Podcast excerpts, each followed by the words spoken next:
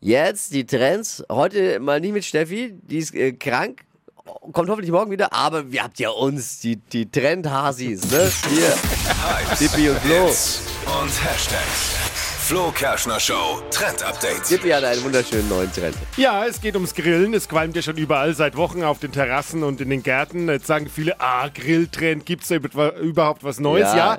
ich hab's getestet und muss sagen, wow, wow, wow. Schwer angesagt sind dieses Jahr nämlich exotische Gewürzmischungen für Fleisch oder auch für Beyond Meat Patties, je Was auch nachdem, wie immer. man will. Ja. Und Favorit 2023 ist die japanische Gewürzmischung Tokarashi. Gesundheit. Ja, da sind drin Pfeffer, getrocknete Chilis, Zitrusschale, Oh, das klingt aber Sesamsamen und zerbröckelte Nori-Algen.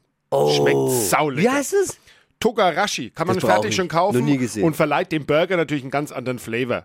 Auch schwer angesagt dieses Jahr, kennen vielleicht einige, ist Ras El Hanout. Ist so Das- eine das marokkanische Gewürzmischung.